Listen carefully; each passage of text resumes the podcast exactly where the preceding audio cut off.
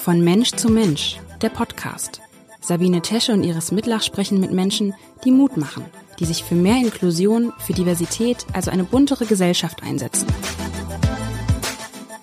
Der Podcast wird Ihnen präsentiert von der Hanse Merkur.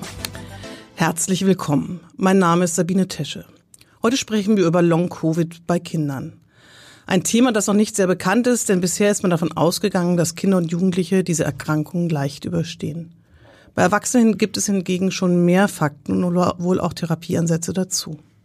Ich habe zwei Gäste bei mir. Zum einen Birte Müller, deren Tochter Olivia mit 13 vor einem Jahr an Long-Covid schwer erkrankte. Birte Müller, die mit ihrem Mann auch noch einen schwergeistig behinderten Sohn namens Willi hat, musste hilflos mit ansehen, wie ihre Tochter immer schwächer wurde und kein Arzt ihr wirklich helfen konnte. Deswegen habe ich dazu noch Dr. Joachim Riedel eingeladen. Er ist ärztlicher Leiter des Hamburger Werner Otto Instituts, dazu Kinderarzt und Neuropädiater. Herr Dr. Riedel baut seit etwa einem Jahr im Werner Otto Institut eine Kinderambulanz für Long-Covid-Patienten auf und kann uns sicher darüber berichten, welche Fortschritte es bei der Diagnose und Therapie gibt. Erst einmal zu Ihnen, ähm, Frau Müller. Danke, dass Sie hier sind und auch offen über Ihren Fall sprechen möchten. Ihre Tochter ist ja wie die ganze Familie im Januar 2022 an Corona erkrankt. Wann haben sich bei ihr ungewöhnliche Symptome gezeigt und wie war, also ganz kurz beschrieben, der Verlauf der ersten Monate, bis sie ja dann auch mit ihr ins Krankenhaus ging? Ja, zuerst war diese Infektion wie bei vielen Kindern gar nicht äh, schwer. Also sie hatte drei Tage Fieber und dann ähm, war sie ganz erschöpft. Wir hatten uns hauptsächlich um ihren Bruder Sorgen gemacht mit der schweren Behinderung, aber der ist auch ganz schnell äh, aus, durch die Infektion gekommen und ähm, der ist auch schnell wieder in die Schule gekommen, aber Olivia, unsere Tochter, war da einfach ganz schlapp, wie man das eben auch mal kennt. Und das haben wir uns auch ein paar Wochen angeguckt, dass sie so kaum aus dem Bett kam. Aber irgendwann hat uns das dann schon beunruhigt, sind wir zum Kinderarzt gegangen. Der hat uns gesagt, wir müssen warten. Er sieht das öfter mal, dass Jugendliche viele Wochen brauchen, sich zu erholen. Er sprach so von sechs Wochen. Und ähm, das wurde dann aber ihr Zustand immer schlechter. Also sie erholte sich gar nicht, sondern ähm, das konnte man so besonders am Laufen sehen, dass sie zuerst noch alleine durch die Wohnung und die Treppen hoch und runter und dann irgendwann ging sie auf allen Vieren die Treppe hoch und konnte nur noch gestützt gehen und nur noch auf die Toilette krabbeln. Also das hat uns dann natürlich schon beunruhigt. Und wir dachten immer, oh, an die frische Luft und Bewegung draußen. Und das hat aber nie den Effekt gehabt, dass es dem Kind danach besser ging, sondern immer schlechter. Und sie hat uns auch immer gesagt, ich kann das nicht, das ist zu anstrengend, das ist zu viel. Und dann sind wir wieder zum Kinderarzt, ähm, der hat dann Blut abgenommen und hat gesagt, ah, ja, super Nachrichten, da ist gar nichts im Blut, das ist alles gut. Und das hat mich schockiert damals, weil ich habe ja mein Kind angeguckt und es war überhaupt nicht alles gut. Also ich bin eigentlich eine bin da ganz entspannt. Ich warte eigentlich mit allem immer erstmal ganz schön lange ab. Vielleicht haben wir sogar zu lange abgewartet, bis wir zum Arzt gegangen sind. Und ähm, ja, an dem Punkt, wo das Kind dann überhaupt nicht mehr alleine aufstehen kann, da haben wir dann auch die Kinderärztin gewechselt, haben zum Glück jemand gefunden, der die Sache ernst genommen hat und haben dann auch den wichtigsten Ratschlag gekriegt, der ist mal Schonung und eben nicht versuchen, mit dem Kind draußen irgendwie an die frische Luft zu gehen. Würde ich gerne mal eingreifen bei Ihnen, Herrn Dok äh, Dr. Riedel. Ähm, Sie leiten ja das Werner Otto Institut. Vielleicht erklären Sie ganz kurz, was das Werner Otto Institut tut, damit man auch versteht, warum Sie sich jetzt um Long Covid bei Kindern kümmern. Aber wann, vielleicht hinten dran, wann wurden Sie zum ersten Mal aufmerksam, dass es Long Covid offenbar bei Kindern gibt? Ja, vielen Dank erstmal für den die eindrucksvolle Schilderung. Ähm, ich sage gern, was das Werner Otto Institut macht. Wir sind ein sozialpädiatrisches Zentrum. Das heißt, bei uns arbeiten äh, Kinderärztinnen und Kinderärzte, Psychologinnen und Therapeutinnen in einem interdisziplinären Team. Und wir untersuchen und behandeln Kinder und Jugendliche zwischen 0 und 18 Jahren mit den unterschiedlichsten Arten von Entwicklungsstörungen und Behinderungen. Und ähm, das heißt, die Kinder, die von uns betreut werden, haben ganz unterschiedliche Ursachen für ihre Probleme. Häufig betreuen wir die über viele, viele Jahre. Sozialpädiatrie heißt eben vor allem auch Begleitung bei Erkrankungen, die nicht ursächlich heilbar sind. Und unter diesem Aspekt ähm, haben wir auch schon 2021 uns das erste Mal überlegt, dass Long-Covid, was Thema schon im Bereich der Erwachsenenmedizin war zu dem Zeitpunkt, dass das ein Thema auch für die Kinder werden könnte. Zu dem Zeitpunkt gab es ja noch relativ wenige Infektionen bei den Kindern und zum Teil auch noch die Meinung, Kinder würden sich gar nicht anstecken und das Virus nicht weitergeben. Aber wir haben gedacht, naja, wenn das ähnlich ist wie bei den Erwachsenen, dass zumindest in einem ein- bis zweistelligen Prozentbereich Long-Covid auftritt infolge einer Corona-Infektion, wird es früher oder später auch Kinder geben, die das trifft. Es äh, gibt zwar immer den Spruch, Kinder sind keine kleinen Erwachsenen, andererseits gibt es auch eigentlich keine Infektionskrankheiten, die sich unter Erwachsenen ausbreiten und unter Kindern nicht. Von daher haben unsere leitende Psychologin Anne Schröder und ich gesagt, wir bereiten da mal was vor, machen aber keine Werbung für diese Ambulanz, weil wir ohnehin schon sehr ausgelastet sind mit Terminanfragen und ähm, haben das dann mal den Kinderärzten mitgeteilt. Und dann kamen die ersten Anmeldungen so Ende 2021. Im November 21 haben wir dann das erste Kind, in dem Fall eine jugendliche 14-Jährige gesehen. Und was waren das für Symptome? Also ähm, Sie haben jetzt ja doch ein bisschen Erfahrung offensichtlich. Ich weiß nicht, wie mhm. viele Kinder Sie jetzt inzwischen jetzt ein Jahr später haben. Wir haben ja wirklich genau mhm. ein Jahr und einen Monat später. Also wie viele Kinder Sie jetzt schon gesehen haben und wie das mit der Diagnosestellung ist. Was für, mit was für Symptomen schlagen die bei Ihnen auf und ähm, wie läuft das mit der Diagnose? Also wie lange dauert das auch? Also es ist ja, sind ja viele, wahrscheinlich viele Untersuchungen, um einiges auszuschließen. Genau, das ist ein, mit dem Ausschließen ist auch ein gutes Stichwort. ähm, die Kinder und Jugendlichen, die zu uns kommen, die haben tatsächlich überwiegend unspezifische Symptome. Unspezifisch heißt, es gibt nicht das Symptom, das Long-Covid beweist oder ausschließt. In einer aktuellen Publikation werden bis zu 200 Symptome erwähnt, die bei Long-Covid auftreten können. Bei den Kindern ist allerdings das Kernsymptom die extreme Ermüdbarkeit oder Müdigkeit, stark verminderte Leistungsfähigkeit, sowohl körperlich als auch geistig, Merkfähigkeitsstörungen, Gedächtnisprobleme, Schlafstörungen und äh, häufig auch sehr heftige Kopfschmerzen, die mit den üblichen Therapien und auch mit äh, Therapien, die über das äh, sozusagen normale Spektrum hinausgehen, schwer zu behandeln sind. Daneben gibt es so ein paar Symptome, die dann ein bisschen besonders sind. Das sind so ähm, Sensibilitätsstörungen, also Kribbeln oder Gefühlsstörungen in den Händen und Füßen, ähm, Hörstörungen, Sehstörungen oder was für Corona ja typisch ist, auch Geschmacksstörungen. Das sind allerdings meist Symptome der Akutphase, sodass man wirklich sagen kann, die Symptome bei Long-Covid sind sehr ähnlich wie die, die man von dem Chronic Fatigue Syndrom ähm, schon länger kennt. Das gibt's ja auch ausgelöst durch andere Krankheiten. Dazu kommen wir gleich noch. Ich würde gerne noch mal ein bisschen was zu dem Verlauf hören, weil vieles von dem, was Sie beschreiben, hat Ihre Tochter, glaube ich, auch ähm, gehabt. Wollen Sie einfach mal weiter beschreiben, wie es ähm, wir sind jetzt, ne, Sie haben es ja dann irgendwann auch äh, ins Krankenhaus einweisen wollen, zumindest Ihre Tochter. Ja, ich bin jetzt erstmal ganz beeindruckt, wie vorausschauend das Werner Otto Institut sich da schon Gedanken gemacht hat um Probleme, die noch nicht auf dem Tisch lagen. Bei uns lag das Problem auf dem Tisch. Also ich habe gesehen, meinem, meinem Kind geht es schlecht, es ist krank, es hat auch zum Beispiel starke Kopfschmerzen ähm, und ich habe dann auch angefangen, überall rum zu telefonieren in Hamburg, ob es da eine Anlaufstelle für uns gibt. Ähm, da bin ich auf das Werner Otto Institut noch nicht gestoßen und überall in den Krankenhäusern, wo ich angerufen hat, hat man uns nur gesagt, nee, das haben wir hier noch nie gehabt und damit kennen wir uns nicht aus.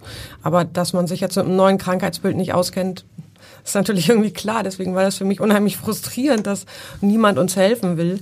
Ähm, unsere Kinderärztin hat tatsächlich damals auch ähm, dann Kontakt aufgenommen ähm, zum Werner Otto Institut. Das muss dann Anfang des ähm, Jahres 22 gewesen sein. Aber zu dem Zeitpunkt war Olivia schon so schwach, dass wir sie nicht mehr, ähm, wir mit ihr nicht mehr zu einer ambulanten ähm, Zentrum Einrichtung. hätte Einrichtung hätten fahren können. Ähm, alleine Schuhe und Jacke anziehen war, also das, das klingt so neurotisch, aber alleine Schuhe und Jacke anzuziehen war war fast unmöglich. Ähm, oder sie im Auto zu transportieren, im Sitzen konnte sie schon nicht mehr transportiert werden. Ähm, nicht nur, weil ähm, diese ganze, diese extreme Schwäche im Körper war, sondern auch, weil es für sie eine extreme Belastung war im Sinne von, dass sie sich sehr, sehr schlecht gefühlt hat. Also die hat ja jetzt nicht relaxed auf dem Sofa gelegen, sondern sich durchgängig sehr, sehr krank gefühlt, immer starke Schmerzen, Schwindel fing damals auch schon an. Und ähm, dann bekam sie noch Fieber dazu. Wir hatten da für die erste diagnostische Untersuchung irgendwie einen Termin in was weiß ich wie viele Wochen für einen Herzultraschall. Ähm, und die Kinderärztin, als Olivia dann plötzlich Fieber bekam, ähm, hat gesagt, das geht gar nicht mehr jetzt zu Hause. Das Kind muss ins Krankenhaus. Und dann sind wir ins Krankenhaus ge gefahren und hatten das wahnsinnige Glück, dass jemand dort sich mit der Erkrankung das wurde eben schon genannt, chronisches Fatigue-Syndrom, ähm, auskannte. Und die wussten dann schon gleich, welche ähm, Diagnoseuntersuchungen gemacht werden müssen. Hm, ich weiß nicht, ob ich die jetzt alle aufzählen soll. Nein, nicht alle aufzählen, aber einfach so wie, wie es im Krankenhaus, waren Sie da im UKE oder wo, wo waren Sie da damals? Ähm? Ähm, wir waren im Asklepios Nord. Okay. Ähm, das ehemalige Heidberg Krankenhaus und sind da wirklich sehr gut aufgenommen worden. Ähm, aber natürlich gibt es mit der Erkrankung viele Probleme, nämlich diese Belastungsintoleranz, ähm, dass man eben auch als Betroffener Geräusche, äh, Erschütterung, alles als extrem unangenehm, unangenehm ist gar nicht das Wort, als schmerzhaft empfindet und das den Zustand verschlechtert. Und Olivia konnte dann auch schon nicht mehr im Rollstuhl sitzen transportiert werden, weil sie ist da rausgerutscht wie ein nasser Sack. Die konnte gar nicht mehr, die konnte dann nur noch liegen und ähm, die haben das dann auch schon gut organisiert, dass wir Liegentransporte gekriegt haben oder die Untersuchung zu uns direkt ins Zimmer kam so. Aber es war alles so ein bisschen, naja, ausnahmsweise. Und ich habe die ganze Zeit das Gefühl gehabt, ich spinne irgendwie, weil das konnte sich einfach keiner vorstellen, dass es ihr so geht. Also konnte sich denn jemand vorstellen, dass das Long-Covid ist? Also war das im, im sozusagen im Greifbaren oder haben die alles andere erstmal? Ich meine, es sind ja auch, ähm, ne, es könnte ja auch eine Leukämie, es könnte ja sozusagen, gibt ja verschiedene Möglichkeiten, was sowas auslöst, vielleicht auch. Also ähm, das ist ähm, eine gute Frage. Also ich glaube schon, ähm, dass sich das also ich konnte mir ja selber gar nicht vorstellen, dass es Long Covid, dass Long Covid so sein kann. Andererseits ähm, habe ich es ja vor Augen gehabt und ich konnte, ich hatte nicht das Gefühl, dass mein Kind was anderes hat. So, und das ist ein Muttergefühl, das ist ein bisschen mhm. seltsam vielleicht, aber ähm, man hat dort jetzt alles ausgeschlossen und ich glaube, die Ärzte waren schon auch erstaunt die ganze Zeit, mhm. dass diese schwere Symptomatik jetzt ähm, tatsächlich Long Covid sein kann. Können Sie sich das vorstellen? Also ich weiß nicht, was für Fälle jetzt bei Ihnen ankommen. Sie sind jetzt, Sie haben auch Betten. Ich weiß nicht, ob Sie eben auch ähm, Kinder mit solchen Syndromen ähm, auch aufnehmen oder Symptomen aufnehmen. Ähm, was machen Sie, wenn so ein Fall ankommt? Oder kommen solche Fälle gar nicht? Kommen bei Ihnen ja die le leichteren Fälle an? Wir haben für das Thema ausschließlich ein ambulantes Angebot zurzeit, weil die Klinik, die mit uns im selben Gebäude. Es ist eine Klinik für Kinder- und Jugendpsychiatrie mit einem Schwerpunkt frühkindlicher Essstörungen und noch zwei anderen Schwerpunkten. Ähm, wir haben insgesamt, das hatten Sie ja vorhin gefragt, so knapp 40 Kinder bisher gesehen, Kinder und Jugendliche im Alter zwischen ähm, dreieinhalb und 17 Jahren, wobei die meisten Jugendliche sind so zwölf Jahre aufwärts und ähm, zwei Drittel Mädchen, ein Drittel Jungs die haben schon ähnlich langwierige Symptome. Bei manchen halten die seit einem Jahr an, aber wir haben keine Kinder in Betreuung, die bettlägerig sind durch die Problematik. Das wäre bei uns organisatorisch nicht machbar. Aber wir haben durchaus auch Jugendliche, die sehr eingeschränkt gehfähig sind und im Rollstuhl zu den Terminen bei uns gebracht werden. Wann kann man denn sagen, dass es Long-Covid? Gibt es da jetzt sozusagen, weil Sie sagen 200 Symptome, ja? Ähm, dieses chronische Fatigue-Syndrom kann ja auch von unterschiedlichen Viren ausgelöst werden. Ähm, wann kann man denn überhaupt sagen, das ist Long-Covid? Also wann sagen Sie, das ist jetzt die Diagnose? Also das Entscheidende ist erstmal, dass die Symptome in einem zeitlichen Zusammenhang mit einer eindeutigen Corona-Infektion aufgetreten sind.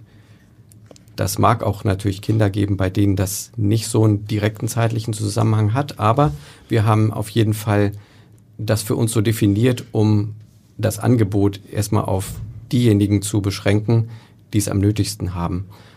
Also es muss klar sein, das Kind hatte Corona und in einem Zeitraum, entweder direkt im Anschluss ist es gar nicht besser geworden. Das gibt's ja einerseits, dass vier Wochen oder andere Definitionen sagen drei Monate nach der Akuterkrankung noch Symptome da sind, die gar nicht verschwunden sind. Das, was Sie auch beschrieben haben, es wurde einfach gar nicht besser oder sogar noch schlechter. Dann gibt's aber auch Kinder und Jugendliche, bei denen das Ganze erstmal die Erkrankung leicht verläuft, mit nur ein bisschen Schnupfen, leichtem Fieber. Und dann gibt es ein Intervall von ein paar Wochen und danach kommen die Symptome. Ähm, beides kommt vor, wobei wir deutlich mehr Betroffene haben, bei denen das so nahtlos ineinander übergeht. Die Akutphase, die bei allen Betroffenen sehr leicht verlaufen ist. Also wir haben nicht ein einziges Kind in Behandlung, das wegen der Erkrankung akut ins Krankenhaus musste, also wegen der akuten Corona-Infektion. Das heißt, definitionsgemäß haben die alle nicht mal einen milden Verlauf, sondern einen leichten Verlauf der akuten Corona-Erkrankung und in der Folge dann die Langzeitsymptome. Und wenn ich vorhin von 200 Symptomen gesprochen habe, das ist das, was so größere statistische Erhebungen einfach gesammelt haben. Die Kernsymptome beschränken sich schon auf, ich würde mal sagen, 10, wobei die Müdigkeit und Erschöpfbarkeit eigentlich das gemeinsame Symptom ist. Und dazu kommt noch etwas, das nennt man postexertionelle Malaise. Das ist äh, das, was Sie auch beschrieben haben. Nach leichtesten Alltagsbelastungen ein Zustand, der die Kinder zwei Tage lang wieder ins Bett zwingt, die vorher sich äh, in der Wohnung oder draußen auch bewegt haben. Ne? Wir kennen eine Jugendliche, die hat im Garten Blümchen geschnitten einen Nachmittag, eine halbe Stunde lang und war danach völlig erschöpft. Ist das äh, das chronische Fatigue-Syndrom? Also können Sie da vielleicht einen ganz kurzen Exkurs machen, was das ist? Also ähm, und Sie sagten schon, dass das relativ typisch ist auch für eine Covid-Erkrankung. Das wird aber, glaube ich, auch noch bei anderen Sachen ausgelöst. Ich weiß nicht, ob es auch mehr Mädchen als Jungs haben, ob das irgendwie mhm. auch, ob es da auch eine psychische Komponente mit da rein, aber vielleicht einen ganz kurzen Exkurs, was das bedeutet. Und wie weit auch es dann vielleicht im Zusammenhang mit dem Covid zu sehen ist. Mhm. Also das Chronic Fatigue Syndrom oder chronische Müdigkeitssyndrom, das kennt man schon seit vielen Jahren. Es gibt eine wirklich sehr gute Spezialistin in Deutschland, das ist Frau Professorin Behrens aus München, die sich schon sehr lange damit beschäftigt. Und ähm, die Symptome sind eben vor allem eine anhaltende, extreme körperliche Schwäche, erhöhtes Schlafbedürfnis, ohne wirklich erholt zu sein danach und gegenüber dem vorherigen Normalzustand einfach die Unfähigkeit, auch nur zu leichten körperlichen Aktivitäten wie 50 Meter zügig gehen oder eine äh, Treppe steigen oder auch eine große Rolle spielen so mentale Belastungen. Also Schulbesuch ist ein großes Thema bei uns. Mm, an der Stelle würde ich gerne noch mal was zu der psychischen Komponente sagen. Ganz viele Betroffene haben das Problem, dass bei ihnen die Erkrankung als primär psychisch angesehen oder eingeordnet wird. Das hängt damit zusammen, dass es bisher eben keine richtig guten Biomarker gibt. Also es gibt keine Laborwerte, mit denen man Long-Covid richtig beweisen oder widerlegen kann. Da gibt es viel Forschung dazu. Aber das, was Sie vorhin gesagt haben, da kam das Laborergebnis. Wahrscheinlich ist eine große Liste von Laboruntersuchungen gemacht worden. Und dann ist alles normal. Das heißt aber eben nicht, dass derjenige gesund ist. Es gibt eben nur nicht den Wert, der einem anzeigt, aha, hier liegt Long-Covid oder Chronic Fatigue Syndrom vor. Und die Auslöser sind vielfältig. Früher war es häufig das Epstein-Barr-Virus, pfeifersches Drüsenfieber. Daher kennt man das. ist mhm. einer der anderen sehr häufigen Auslöser. Aber in der Häufigkeit, wie man es jetzt nach Corona-Infektionen sieht, ist es nach pfeiferschem Drüsenfieber nicht. Das, äh, denn ein großer Teil der Jugendlichen macht das irgendwann durch und ist trotzdem hinterher völlig gesund. Aber das MS und so weiß man auch, kann eventuell das auslösen. Genau. Ähm, ganz, ganz kurz Frage, ist das, ist das therapierbar? Ist das heilbar? Das ist eigentlich die schwierigste Frage. Ähm, der wichtigste Baustein in der Behandlung ist, so simpel das klingt, Geduld und Schonung. Und das macht es so schwer, weil einer 14-Jährigen, der sie sagen müssen, du musst dich jetzt weiter schonen, und das Zauberwort heißt da Pacing. Pacing bedeutet nicht über die eigene Belastungsgrenze gehen und nicht an die eigene Belastungsgrenze gehen. Das heißt ja, ganz anders als bei anderen Erkrankungen, die man durchgemacht hat als junger Mensch, da würde man ja sagen, gut, wir machen jetzt ein schönes Trainingsprogramm, im Zweifel in der Reha-Klinik und jeden Tag wird es ein bisschen besser. Ne? Immer so ein bisschen mehr machen als geht, so wie beim Sport auch. so ein kleines bisschen drüber immer und dann ist am nächsten Tag noch mehr Potenzial da. Das ist hier eben anders und über oft Monate muss man diejenigen immer wieder ermuntern und ermutigen, sich zu schonen und sich nicht zu sehr zu belasten. Jetzt ist es ja bei Ihnen so gewesen, das von dem Pacing beschreiben Sie auch in einem sehr guten Bericht, den wir auch veröffentlichen auf unserer Seite von Mensch zu Mensch. Ähm, wie ist Ihre Tochter damit umgegangen, dieses Pacing, sich nicht zu belasten? Sie haben ja vorher ähm, eine sehr aktive Tochter gehabt, die ist gern gerannt, die ist gern rumgesprungen, die wollte gerade ihren 13. Geburtstag feiern. Die ist ja im Prinzip in der Blüte ihrer Pubertät. Ähm, wie ist sie damit psychisch umgegangen? Also das klingt immer so, als könnte man Belastung irgendwie vermeiden. Ne? Und äh, dass das Kind jetzt vielleicht eine Zeit lang, dass ich ihm sagen kann, du legst dich jetzt eine Zeit lang ins Bett und danach geht's dir wieder gut. Aber das wir haben ja, während wir jetzt im Krankenhaus die Diagnosen gemacht haben, da haben wir das Kind durch diesen Diagnosemarathon schon so extrem überlastet, also Sachen, die sie ja machen musste. Wir mussten ja gucken, was ist mit, der, mit dem Nervenwasser und eine Lungenfunktion und was alles gemacht werden musste. Und danach war das Kind eben nach dem Krankenhaus noch viel, viel kranker als vorher. Und sie selber hat diesen Zustand, also sie hat ja selber gedacht, das wird ja bald wieder weggehen. Sie hat ja gar nicht drüber nachgedacht, glaube ich. Sie war jetzt einfach ganz schwer krank und nichts ging. Aber diese Wahnsinnsangst, nämlich zu wissen, dass das nicht behandelbar ist und dass das Kind ja schon liegt und nichts macht den ganzen Tag und ja trotzdem krank ist. Also die ist ja davon nicht gesund geworden, dass sie nichts machen konnte ähm, für mir hat das eine rasende Angst gemacht. Und ähm, ich habe dann natürlich immer versucht, noch zusätzlich Belastung zu vermeiden. Und Belastung heißt auch, eine Freundin kommt kurz vorbei und sagt Hallo. Ähm, schon das ist belastend. Mehr als zwei Leute im selben Raum, eine unglaubliche Belastung, die Olivia nicht ertragen hat. Ähm, also wir sind aus dem Krankenhaus nach Hause gekommen mit einem Pflegebett, mit einem Rollstuhl, in dem sie überhaupt nicht mehr sitzen konnte. Ähm, und mit einer Situation zu Hause, dass absolute Ruhe herrschen musste. Man kann auch nicht nebenbei telefonieren oder so, alles zu viel Reize.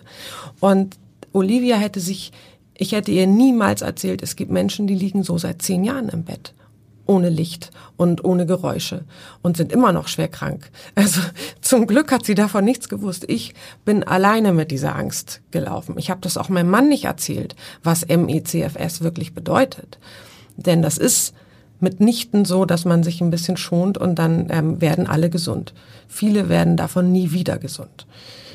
Und Sie haben ja auch, also was in dem Bericht sehr gut rauskam, als Sie im Krankenhaus waren, wurden Sie, haben Sie, also Sie wurden mal ernst und mal weniger ernst genommen, habe ich so ein bisschen das Gefühl, aber ein Stück weit beschreiben Sie, Sie wurden so als Helikoptermutter teilweise wie auch hysterisch wahrgenommen.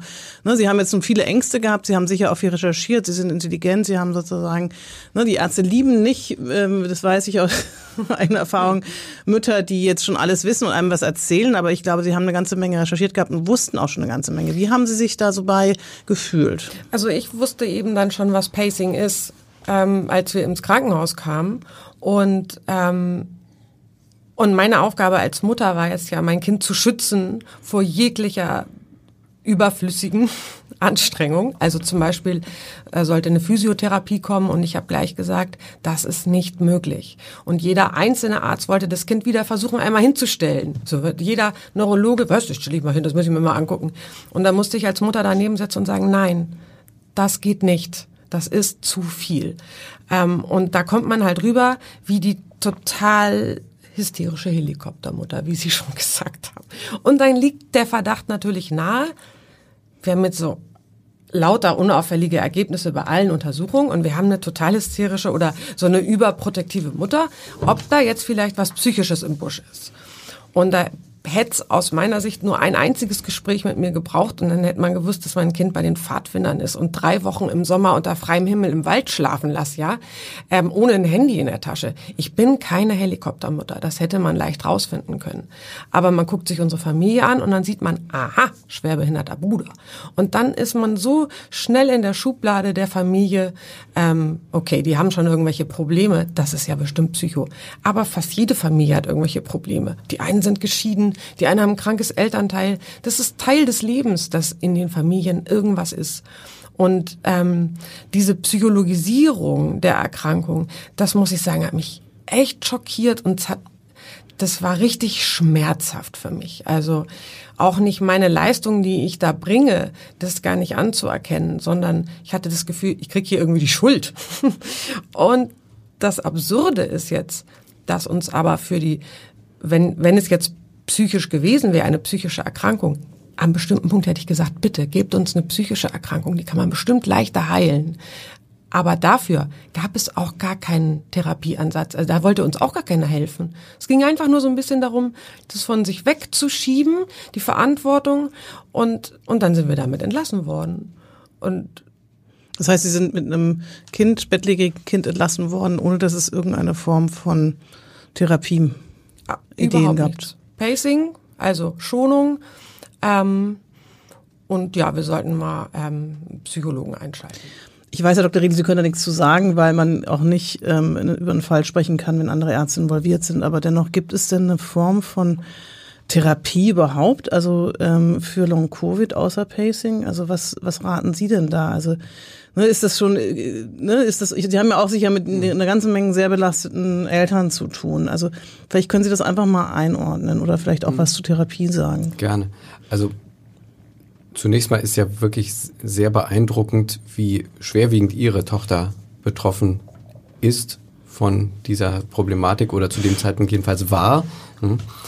Und da ist sie schon, wenn ich so das Spektrum unserer Kinder und Jugendlichen überblicke, die wir behandeln, außergewöhnlich schwer betroffen. Ne? Das ist ähm, ja bei manchen Erkrankungen so. Das ist immer ein großes Spektrum. Und es fehlt für die Kinder, die dieses Problem haben oder diese Erkrankung Long Covid, fehlt tatsächlich überall in ganz Deutschland, wahrscheinlich auf der ganzen Welt ein passendes Behandlungsangebot. Weil die Behandlungsangebote, die es gibt, wenn man die Krankenhäuser, die Akutkliniken, die sind inzwischen darauf spezialisiert, relativ kurzzeitig, in, in relativ kurzer Zeit Diagnostik zu machen, eine Diagnose zu stellen, akute Probleme zu behandeln. Auf der anderen Seite gibt es dann Reha-Kliniken, die für längere Aufenthalte gedacht sind. Da gibt es aber kaum welche, die dieses Thema Long-Covid schon so richtig ähm, auf dem Plan haben. Worauf ich hinaus möchte, ist, ähm, für die meisten unserer Patientinnen, die wir im Werner Otto Institut sehen, da passt das ganz gut mit dem Pacing. Da ist es so, dass die Betroffenen selbst in der Regel ein sehr gutes Gefühl dafür haben, was sie sich zumuten können und die Eltern auch. Und eine unserer Hauptaufgaben ist es, dem Umfeld immer wieder zu vermitteln, dass das okay so ist. Mit der Schule zum Beispiel ein Arrangement zu finden, dass eine Jugendliche Gymnasialschülerin, die vielleicht schon in der Oberstufe ist, nur an drei Tagen pro Woche für je zwei Stunden in die Schule kommt, weil die sagt, das schaffe ich gut, das möchte ich auch. Das ist eben auch wichtig beim Thema Psychologisierung. Wir kennen natürlich auch psychische Erkrankungen und Thema Schulvermeidung und solche Dinge. Das ist bei denen, die wir behandeln, aber eindeutig nicht der Fall. Das sind hochmotivierte und in der Mehrzahl der Fälle auch sehr vor der Erkrankung sehr leistungsfähige, kluge Kinder und Jugendliche, die weiterhin in ihr normales Leben zurück wollen und das machen, was sie vorher gemacht haben. Also keinesfalls so, dass sie sagen, ach, ich habe jetzt eine gute Ausrede, nicht mehr hinzumüssen in die Schule. Und, und zu dem psychologischen Aspekt vielleicht nochmal, das macht ja was mit einem, wenn man so lange so krank ist. Insofern muss man natürlich die Psyche auch im Blick haben und das ist auch der Grund, warum unsere Psychologen eigentlich immer am ersten Termin schon mit dabei sind. Einerseits, um zu gucken, was genau ist denn eingeschränkt? Leistungsfähigkeit intellektuell, gibt es Teilleistungsstörungen, Merkfähigkeitsstörungen, Konzentrationsstörungen, das ist also Testung.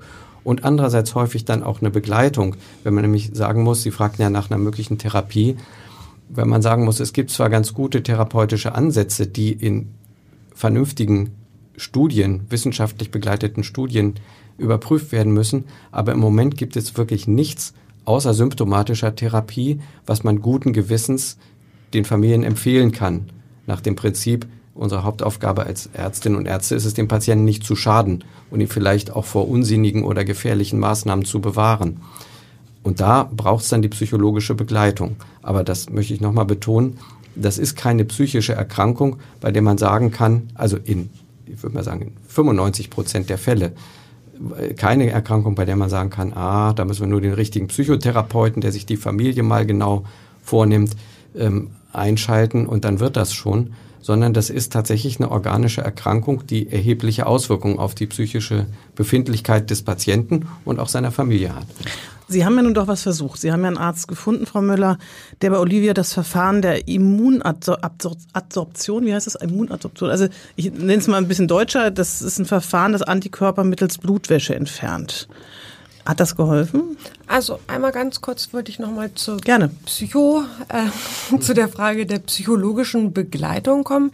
Wir haben tatsächlich auch damals gleich ähm, versucht, jemanden zu finden, der äh, eine Psychologin oder einen Psychotherapeuten, der Olivia ähm, begleitet bei diesem krassen Einschnitt in ihrem Leben. Und da kommen wir nämlich zur nächsten katastrophalen Versorgungslage. Man kriegt nicht mal eben jemanden und schon gar nicht jemand, der nach Hause kommt. Also das ist nochmal ähm, etwas, was ich wirklich klar sagen möchte, dass viele Eltern würden gerne Hilfe in Anspruch nehmen für ihre Kinder. Aber ähm, es gibt, die Versorgungslage ist, ist schlimm. Ähm, bis wir jemanden hatten, war Olivia schon wieder auferstanden und tatsächlich nicht von selbst, ähm, aber auch nicht durch irgendein Wunder, sondern durch einen ähm, individuellen Heilversuch heißt das. Manche sagen experimentell, aber es ist in dem Sinne kein Experiment.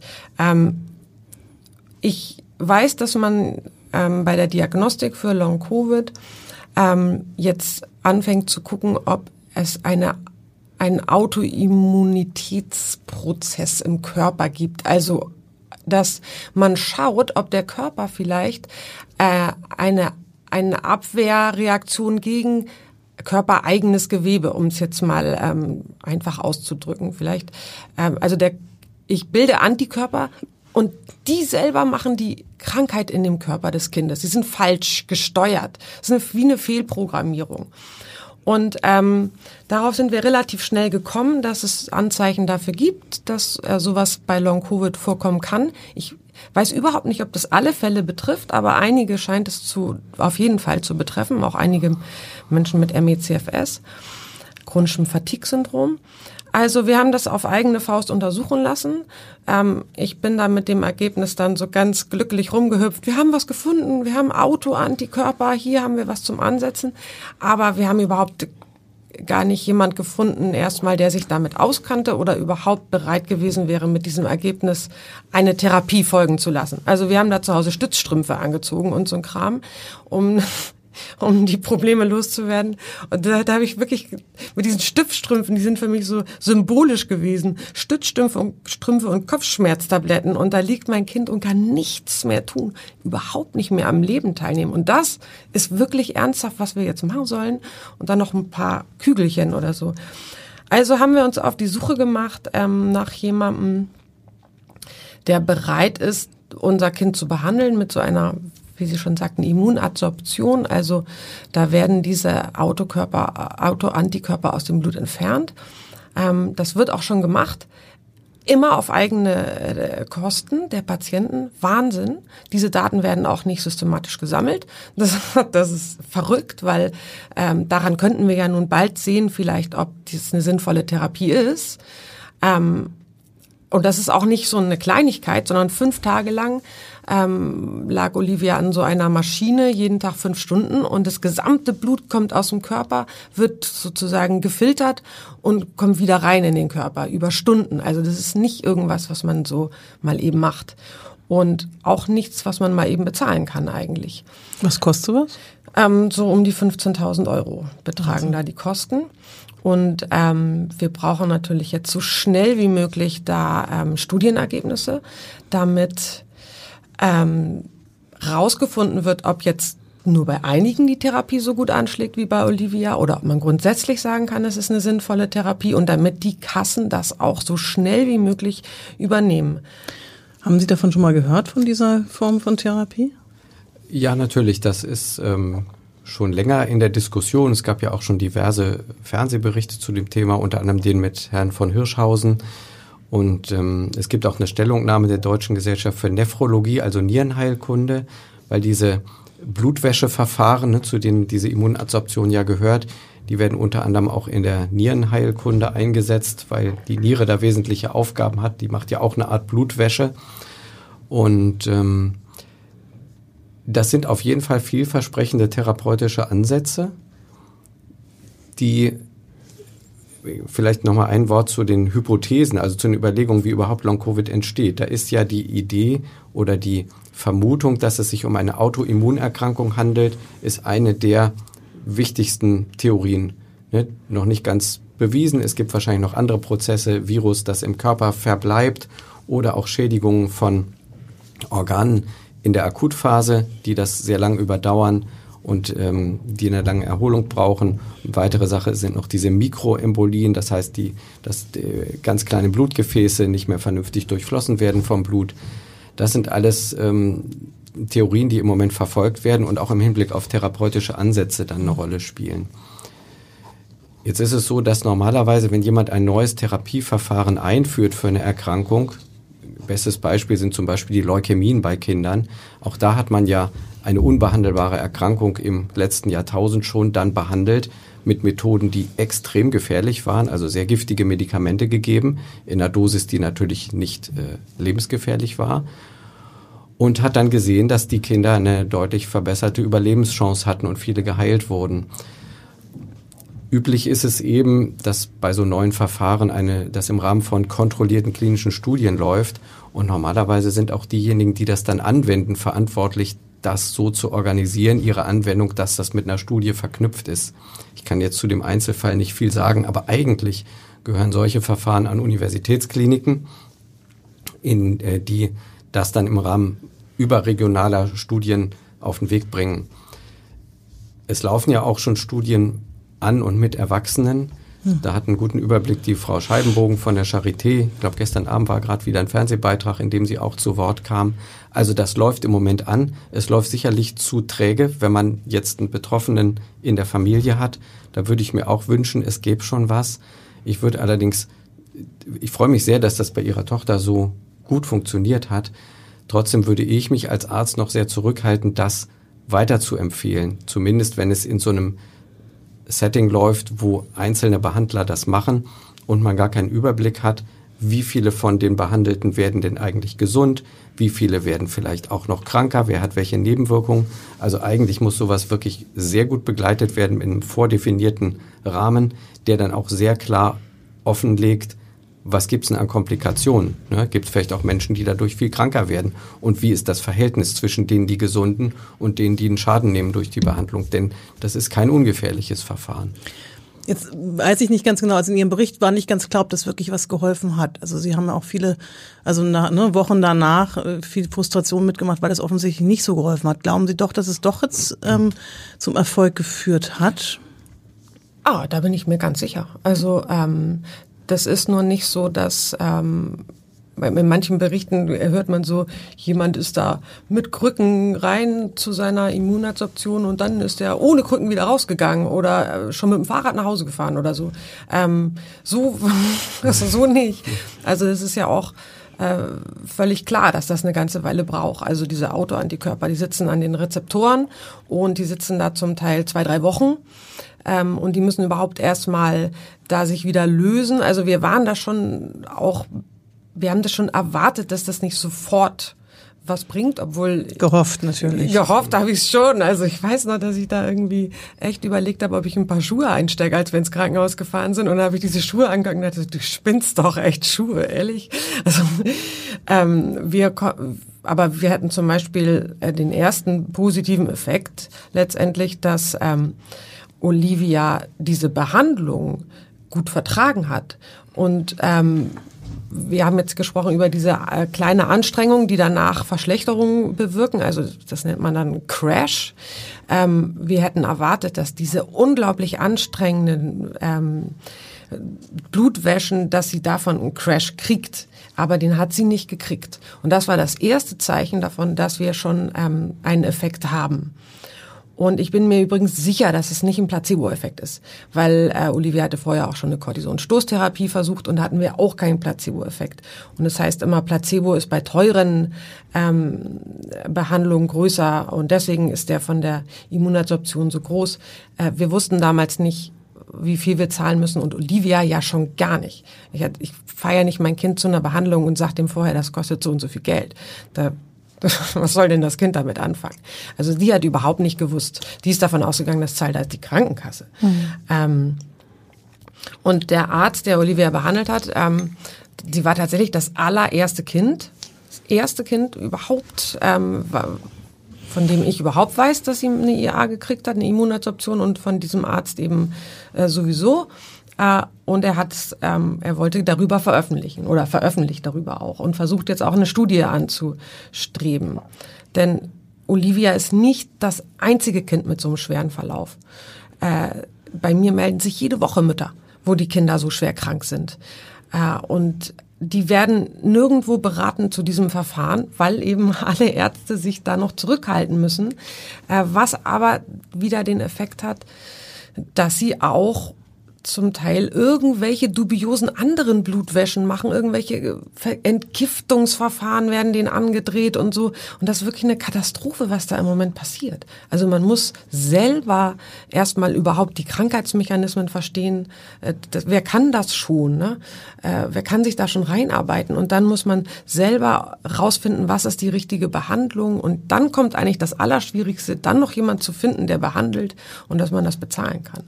Was würden Sie denn im Fall wie diesem oder also was raten Sie denn? Also jetzt, ähm, würden Sie, wo würden Sie jemanden hinschicken oder wie kann man anders ähm, verhindern, dass man zu irgendwelchen Scharlatanen kommt, weil man so verzweifelt ist? Das Wichtigste für mich ist, ähm, also als ärztliche Aufgabe, was vorhin schon angesprochen wurde, dass man sich wirklich sehr, sehr sicher erstmal ist, dass nicht eine andere Erkrankung vorliegt. Das hatten wir vorhin kurz das Thema Diagnostik. Was hat das alles für einen Sinn, zu gucken, dass alles normal ist? Es gibt eben viele Erkrankungen. Sie sprachen das Stichwort Leukämie an, ja, oder ein beginnender Diabetes. Das kann alles, oder Schilddrüsenunterfunktion, das kann alles ähnliche Symptome machen und auch andere schwere Krankheiten. Das ist eine der ersten Aufgaben zu gucken und immer wieder nochmal kritisch sich selbst zu hinterfragen, haben wir wirklich alles ausgeschlossen, was jetzt eine spezielle Behandlung einer schon länger bekannten Krankheit ermöglichen würde. Und wenn man dann sagt, nein, das ist es alles nicht, es bleibt letztlich nur Long-Covid übrig, dann sehe ich es im Moment wirklich als Hauptaufgabe an, immer wieder im Netzwerk. Es gibt ja eine Reihe Kinderärztinnen und Kinderärzte in Deutschland, die sich beschäftigen mit dem Thema, immer wieder zu fragen, wie sieht's denn aus? Wir sind regelmäßig im Kontakt. Gibt es irgendwo jetzt eine Studie? Wer empfiehlt welche Therapie? Welche speziellen diagnostischen Methoden sind vielleicht neu? Und zum jetzigen Zeitpunkt ist es leider immer noch so, wie ich vorhin gesagt habe. Ich würde vor allem, da, da würde ich Ihnen auch beipflichten, meine Aufgabe darin sehen, die Familien vor unsinnigen oder gefährlichen Verfahren zu bewahren und zu sagen, dafür gibt es im Moment keine Datenlage. Ich hoffe sehr darauf, dass in kurzer Zeit jetzt an einer seriösen Institution eine Studie in Gang kommt, nicht nur mit Erwachsenen, sondern auch ein therapeutisches Angebot für die Kinder und Jugendlichen, dass man eben ein schwer betroffenes Kind wie ihre Tochter von mir aus nach Süddeutschland empfehlen könnte oder in eine andere große Uniklinik, wo man sagt, okay, wir kümmern uns um das Thema und die gängigen Verfahren, die, das ist ja jetzt kein neu erfundenes Behandlungsverfahren, sondern man wendet es einfach an auf ein Krankheitsbild, was noch nicht ganz klar definiert ist. Ähm, das wird ja jetzt eingesetzt und mal im Rahmen einer wissenschaftlichen Publikation hochrangig begleitet. Das ist, leider ist die Lage, das ist auch in einem aktuellen Übersichtspapier aus der Zeitschrift Nature Reviews, ähm, wie häufig bei seltenen oder neuen Krankheitsbildern die Studienlage ist noch sehr unbefriedigend und es braucht dringend bessere diagnostische und therapeutische Möglichkeiten dafür. Wir müssen leider gleich zum Schluss kommen. Ich möchte einmal noch mal kurz auch einen positiven Ausblick geben. Ihrer Tochter geht's besser. Es ist jetzt genau ein Jahr her, dass diese ähm, Corona-Erkrankung war. Das war im Januar 2022. Vielleicht noch mal ganz kurz, wie geht's Ihrer Tochter jetzt? Ja, das ist ein Jahr her, dass wir Geburtstag und alles abgesagt haben und jetzt sind wir mitten in den Vorbereitungen für den 14. Geburtstag und es geht ihr nämlich richtig super. Also sie ist körperlich noch nicht ganz so fit wie ähm, äh, vor gut einem Jahr, als es angefangen hat oder Ende 2021. Sie war sehr sportlich. Sport ist so ziemlich das Einzige, was sie noch nicht wieder so machen kann wie vorher. Aber sonst ähm, geht sie jetzt wieder voll zur Schule seit kurzem erst. Aber wir haben das langsam anlaufen lassen. Wir hatten eine ganz tolle Schule zum Beispiel, die eben brauchte nicht erst noch ähm, extra Ärzte, die den äh, die Situation erklären und dass, dass sie uns und Olivia ihren Rhythmus haben bestimmen lassen, wie man, wie sie zurückkommt in die Schule ohne Druck. Ähm, das durften wir ganz frei entscheiden und das hat sehr gut geklappt, die, die Rückintegration in ihre Klasse. Also wirklich, also ich hätte mir, wenn ich hätte ich vor einem halben Jahr einen Wunsch gehabt, ähm, wäre das der Wunsch gewesen, dass alles so läuft, wie es jetzt gelaufen ist. Auch psychologische Betreuung kriegt sie seit einiger Zeit. Ähm, auch ganz wichtig, weil es ja ein Trauma, was uns da passiert ist. Also wir sind da zwischendurch auch, wir waren ja mehrfach im Krankenhaus, als der Zustand katastrophal schlecht war. Sie, es ihr so schlecht ging, dass sie um Hilfe geschrien hat. Ähm, und äh, man hat uns im Krankenhaus einfach rausgeworfen, weil man nichts tun konnte. Ähm, das, das sind so traumatisierende Erfahrungen, die, die wir verarbeiten müssen, auch als Familie. Insgesamt hat es unser ganzes Familienleben komplett verändert. Also ähm, Willi unser Sohn äh, mit Down-Syndrom, er spricht zum Beispiel nicht und ähm, lautiert sehr laut, schreit viel, also und hört wahnsinnig gern laut Musik und tanzt durchs ganze Haus und so. Das war nicht äh, zu vereinbaren mit einem Kind, was so krank ist und was absolute Ruhe braucht. Und ich konnte einfach nicht zwei Pflegefälle, ähm, also auch Willi kann nicht alleine zur Toilette gehen, ähm, da das konnten wir nicht nicht schaffen mit aller Hilfe der Familie nicht. Und Willi musste ausziehen ähm, was für mich bis heute sehr schmerzhaft ist, dass, dass mein Kind aus, mein anderes Kind ausziehen musste. Gut, er, er findet es jetzt super da äh, in seiner Wohngruppe, ähm, aber für mich ist es immer noch sehr schwierig. Und wenn man jetzt guckt, warum gibt es eigentlich diese Studien nicht? Äh, weil natürlich, wie immer, nicht genug Geld da ist, um solche Studien zu machen. Äh, aber wenn ich überlege, was unser so Sozialsystem das kostet, dass ich jetzt auch ein Jahr nicht arbeiten konnte, dass mein Sohn in eine Einrichtung geht, den habe ich zu Hause gepflegt, die Kosten sind gigantisch höher, wenn er in eine Einrichtung gepflegt wird. Dieses das kostet das Sozialsystem so viel Geld, diese vielen kranken Menschen. Äh, da in, hinter jedem kranken Kind steckt eine ganze Familie, die völlig aus dem Lot gerät.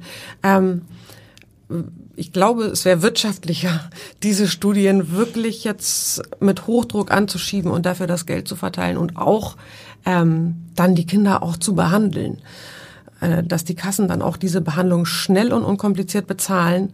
Am Ende äh, haben wir davon, wenn man jetzt aufs Geld guckt, sicherlich auch mehr. Und wenn man auf den Mensch guckt, ja, mein Gott, also mein Kind, ich freue mich jeden Tag, wenn ich sie sehe. Sie hat es ein neues, wir haben ein neues geschenktes Leben.